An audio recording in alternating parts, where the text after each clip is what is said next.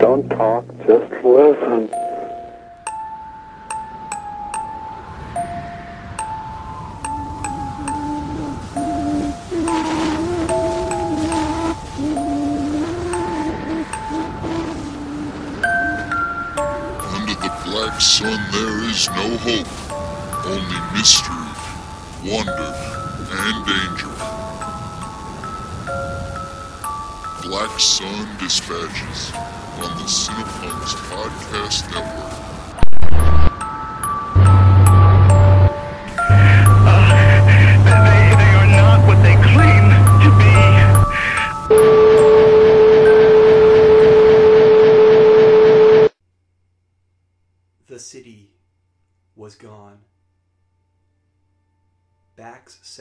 The new emptiness, Cassandra and her fellow survivors pushed into the forest of black trees, so recently grown to replace the midnight desert. The first day's going was slow on account of all the weeping. The second day's going was only somewhat faster. Thick black clouds rolled overhead and vented downpours of gray rain for hours at a time. The survivors pressed beneath branches for a time, but soon Cassandra rallied them to put at least a little distance on that day. The ground was mud, and the roots were slick. Bent and weary, the pilgrims carried onward to a destination none could say. The only certainty was the unknown. The sky finally extended a measure of mercy and gave up its onslaught. Spirits climbed as the hours of the day ran out, and real progress seemed to have been made. Even Cassandra seemed somewhat to relax, the tension in her shoulders releasing even that little bit. Fires were lit, and with the smoke also climbed chatter and cheer. Death was everywhere, and here they were alive, and was not that something to hold holy? The good cheer lasted until the roar. It came out of the dark as clear and violent as if it was not just the sound, but the thing itself as if the sound carried with it all the teeth and claw that hearing it suggested. You could not hear a roar like that and help imagining, even for one traitor moment, the mouth out of which it issued, the teeth that shaped its passage. You could not help but think of the roar claiming you, hauling you screaming into the red chambers from whence it came reducing you until you were no longer you, but meat instead. Nothing but meat to be chewed, swallowed, and shit, and then thought of no more ever again. Such thoughts might burn during the brightest day, flooding you suddenly with cold and misery. Already cold, already miserable, the survivors sank deeper into themselves deep into the places no fire can touch and no hope can rescue. Three more days the survivors trundled through the nightshade forest. Three more nights the roar of some distant hunger killed whatever killing sense of progress they might have felt. Red eyed, they could only stagger one step after the other knowing that spirits might be lifted if they could all feel that palpable gains were being made. Cassandra sent Terry up on his bat wings to see how far in they had gone and how far it was left to go. But Terry returned dazed and had to be quietly escorted away from the main group so he could give his report. This forest, he said, it seems to go on forever. I can't find the place we came in. I definitely didn't see any way out. This place, it's forever. Mustafa suggested they put a positive spin on the report, but Cassandra did not see the point. After all, this was it. This was the situation. They would all have to make their own choices as to how to face up to it. The next morning, three bodies were found dangling from three different trees, belts tied tight to three different throats. Time was spared to cut them down, but there were no materials available for digging. The bodies were arranged in a way meant to convey dignity, though unspoken over all was the knowledge that the roar would soon be upon these bodies, and it would not spare a second's thought to dignity. Its only concern would be the meat. Once more, the gray rain fell, but no effort was made to hide away from it this time. It pelted faces and rolled down backs and collected between toes. Numb, the survivors slouched on. That night, no one flinched from the roar, although it had never sounded closer. So what? Cassandra knew the group needed some kind of victory, just to instill some reminder that a victory was still possible. She had half a mind to take a torch and her sickle blade and march out into the wild with a vow to not return until she carried this monster's head on the end of a stick. But as a leader, it would not really do for her to storm out on the group during such a bleak moment. The more the days piled up, the more the waiting seemed worse than anything. Let the roar come down upon them and end it all in blood and screams. Better that than this endless black and gray purgatory. Better that certainty than this doubt. Let it come, went silent murmurs through a hundred weary hearts. Just let it come.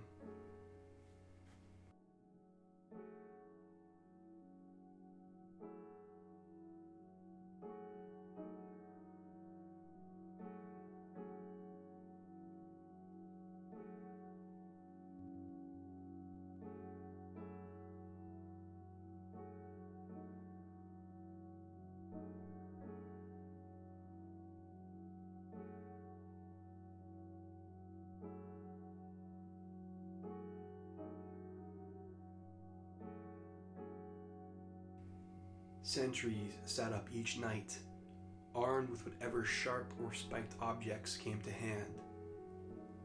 Cassandra made a point of thanking each one for volunteering to this task. Such acknowledgments are needed from those who lead, she knew. Mac was not offended that she did not remember him. It had been years since that night on sentry duty when she had saved him from some winged fiends. He imagined that one blood covered boy pulled out the jaws of monsters looked much the same as all the others. And there were so many others. There were more stories about the lives Cassandra had saved than there were trees in this blasted forest. But Mac would never, could never, forget her. He still wore the long scar across his skull as a reminder of the fate he would have faced were it not for her sickle blade. Every painful, limping step he took was its own reminder of how fragile this life truly was. Mac climbed a tree so he might have better vantage of the surrounding area. His bad leg wailed in protest, but he shut out the agony and dragged the leg up behind him. He had not stood sentry since that night, but all the old instincts came rushing back. There was nothing truly separating him from the past, except, of course, time. But Mac was not sure he believed that time worked the way it was meant to. It had a sense of humor too pronounced to be ignored as mere chance. Branch between his legs, back against the trunk, Mac waited and watched. He hadn't even been trusted with that during the Civil War. He He'd offered his services over and over, not because he believed in the cause, but because it was expected that all keeper families would send at least one child to fight. It was a sort of unspoken expectation that gave harsh punishment when not met. Mac tried again and again to offer himself up, but the machine would not swallow him. His mother grew more nervous with each rejection. She remembered life on the streets before Mac's sentry work earned them what became a permanent spot in the safety of the Man McRae's keep. She remembered those roars and the certainty of those teeth. They'll send us back, she used to cry. I know they'll send us back. Mac would reassure her, I'll figure it out. I will figure it out. Then came the day when Mac returned from spending the night with his boyfriend Josh. The apartment was empty. And he knew. He just knew. Mac sat in his usual spot on the sofa and waited, not thinking about anything except this knowledge that he had. Within the hour, his mother walked through the door by herself. She lurched at sight of him, as if he were a ghost in his own home. They stared at each other for a long moment until she blurted, Josh said you two were going to be busy all morning. Mac filed that away. He would never speak to the other man again. Holding on to the focus of his rage, he ignored her outburst and said, calmly as he could, Where is Emma? The 12 year old's pictures littered the apartment. She was getting to be a terrific artist. She and her brother were currently working their way through a dog eared copy of Lord of the Rings, and Emma was exhausting all sources of white paper as she sketched every character and every location described in the yellow tome. Where is Emma? he repeated. His mother did her level best to keep her own voice calm. She figured it out. It was all set. Emma was going to be just fine. The Keep Defenses would find a good place for her within the ranks and they would keep her safe and it would be fine. Really, really, it would be fine. And besides, Emma had wanted to do it, sort of. She'd only need to be asked a few times, and anyway, did she have to remind him that with him not being able to step up to the plate, if Emma didn't do this, then they would all be kicked out. Is that better, Mac? Is that what you want, Mac? Is that it? She finished by saying, She wasn't scared, honey. I held her hand the entire time. She wasn't scared. Mac stood up. Even scarred, even broken, he was big and he was broad. His mother shied away from him as he passed her to the door. Then, at the last, she cried, Mac! and put her hand on him. He put her into the wall hard enough to raise clouds of dust. Wet screams followed him down the hall, but he did not turn. He went to headquarters, but they would not let Emma out to see him, and they certainly would not let him in to see her. He went to Josh's place and broke a chair over his head. A few massacres later, there was a mass dereliction from the defense. Parents came to reclaim their children, and there were no longer the numbers and no longer the pressures to stop them. Mac found Emma, and they quit the headquarters together. But she wasn't Emma anymore. Not really. There was blood on her hands and a fog over her eyes. From his perch in his tree, Max saw something glittering at about his eye level. It was those same fogged over eyes. His sister in the neighboring tree, staring right back at him.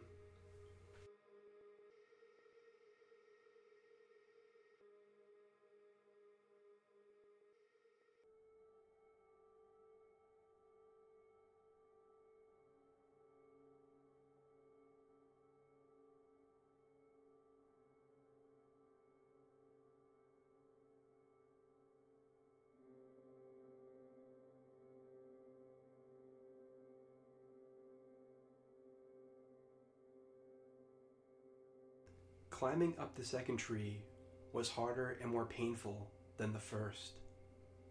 Emma made no move to help him. What are you doing here? he hissed at his sister. She shrugged. Mac settled onto a branch beside her and panted, sweat thick on his brow and back.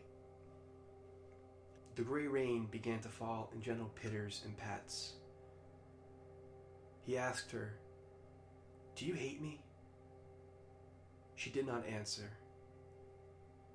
Mac thought he might take her hate, might desire it actually. Better hatred than the bored distaste better fire than nothing, and nothing was all she would give him. Then again, Mac could remember the dismay and hurt on their mother's face as brother and sister marched out of the keep and then out of the city, falling behind the woman Cassandra. On reflection, that dismay was not better than nothing. Maybe she had continued to hope against hope that her children would find their way back to her. Mac had nodded for her to follow. She had not.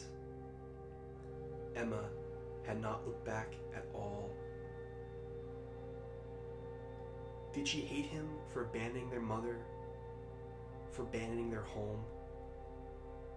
Did she look at that emptiness left behind and see not a disaster avoided, but a destiny aborted? Did she long for oblivion over this? Max said, I didn't hold your hand. Emma watched the forest. Maybe patterned in that madness was a language she actually spoke. I'm not who I was, she said at last. I don't know who I am now. Before Mac could respond in any way, Emma held up one finger, pointed. A shadow moved on the dark forest floor, slithered.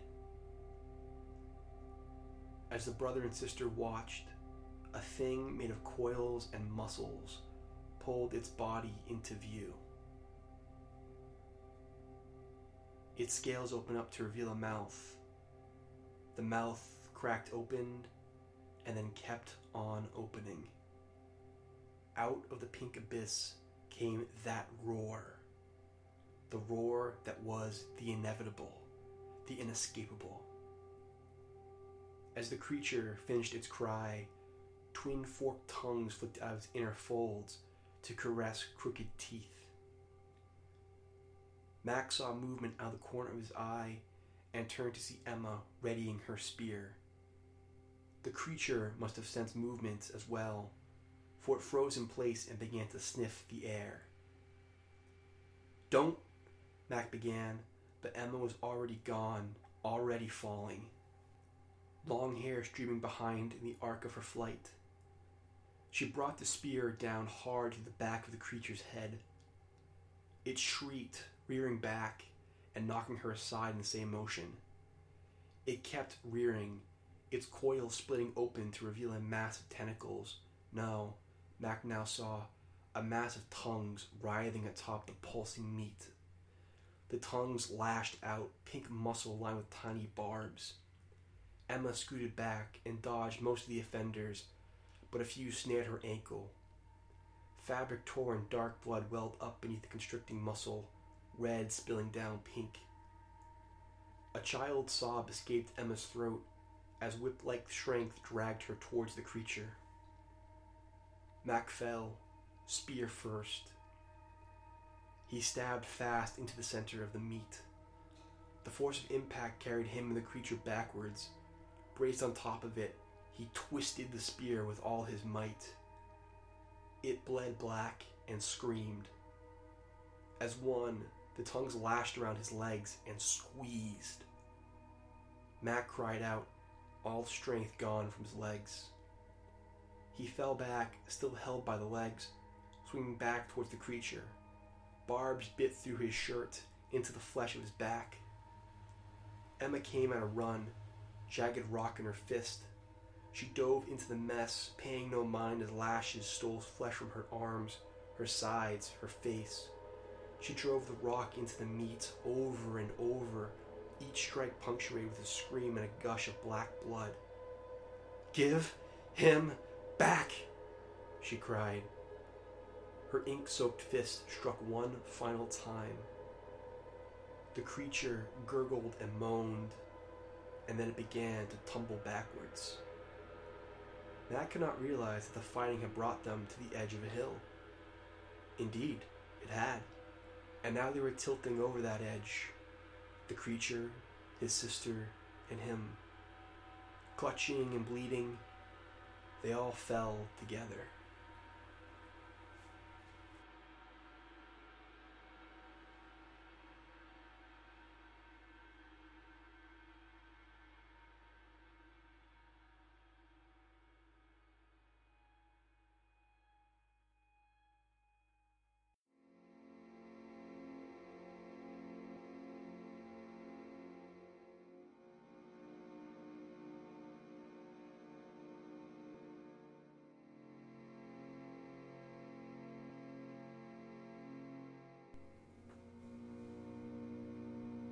Wet.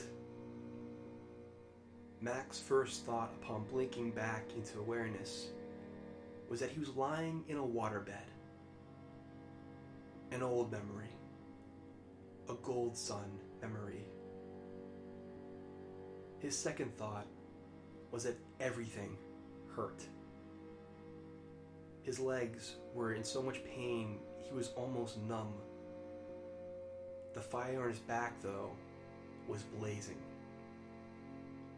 His hands gripped the ground, grabbing. Was that mud?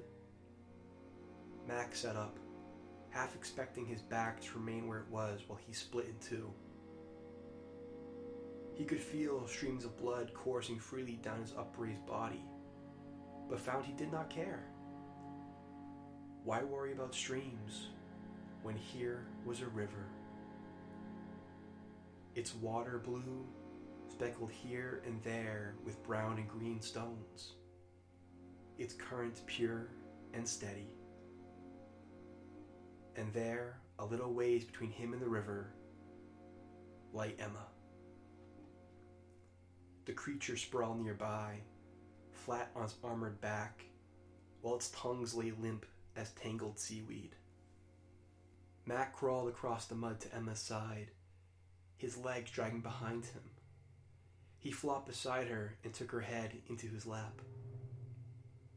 Blood of red and black masked her. He gathered water in his hands and brought it to her face, her lips. Her lips parted and took water, gave up air. He put his face to her chest and sobbed. Her fingers touched the back of his head. We never finished that book, she murmured.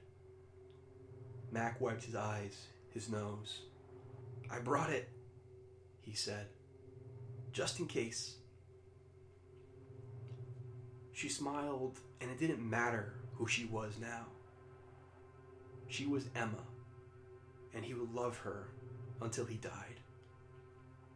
And this, she now knew.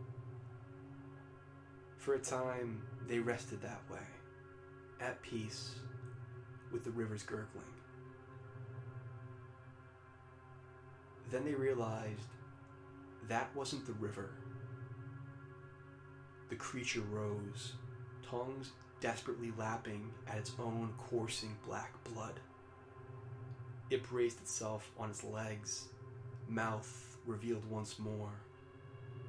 Once more it sounded its awful, awful roar. The air echoed with that inevitable, only to be cut by a second roar. The creature and the humans turned towards the river. What stood there was neither human nor animal. She curved like a woman, but her curves were coated in green scales.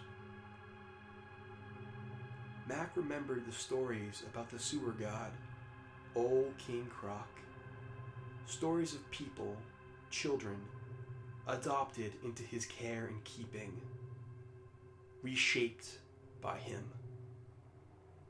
The creature turned towards the challenger and bellowed defiance. The scaled woman's tail flicked. The river surface exploded, brown and green rocks rising up to reveal more scaled bodies surging forward. The horde piled onto the creature, snapping off its tongues in their teeth, slurping them down like red noodles. Then they set upon the meat. The creature's mouth formed the music of agony. The scaled horde dragged the carcass into the water and began to float it down the river, back to whatever nest their brethren waited. Their queen gave Mac and Emma a toothy grin and then disappeared into the river. The stolen or rescued children of the outliers, taken by the various gods of the city for safekeeping while the war waged in the city's walls, only for the gods to fall in their own war. So now we're all back, Mac thought. All us survivors of this world, mutated by it. Emma stood.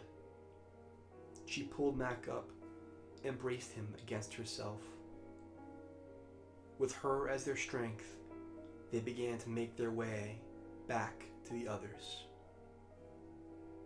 There was much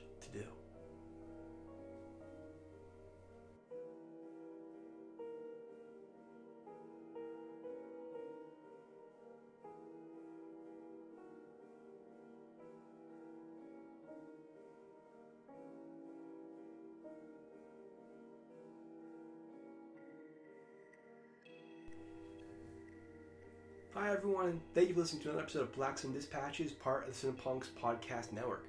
I'm Brandon Foley, and I write, produce, and perform the show. Uh, Black Sun Dispatches, like I said, is part of the Cinepunx podcast network, which has tons of great podcasts and tons of great writing to be found at the Cinepunx website. So please go over there and check out all the cool things we have to offer. Uh, you will not be disappointed.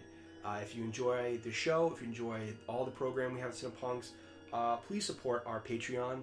Uh, it's a huge, huge help uh, and it really does, you know, help us be able to keep making these shows and keep up the writing and all that kind of stuff. Uh, all Cinepunx programming is sponsored by Lehigh Valley Apparel Creations, so please hit them up for all of your clothing needs. Uh, they have so many cool outfits, so many cool designs, uh, so definitely, definitely check them out. Uh, use their services, and like I said, they help make sure that they help keep uh, the lights on here at Cinepunx. Uh, please rate and review the show. Uh, please help spread the word. Uh, it's always, always really, really appreciated when positive reviews are left. Uh, so yeah, if you can do that, I really, really appreciate it. Uh, as always, the winter. The, as always, the music is "Winter" by E.L. Heath, and Black Sun Dispatch's logo is designed by Jennifer Rogers. That's it for this month's episode. Uh, like I said, thank you guys for listening. We'll be back again in September with another new one. Uh, things are really cooking along, and I can't wait for us all to discover where things go from here. We'll find it together. Uh, thanks, everybody. Be excellent to each other. Have a good one. Bye bye.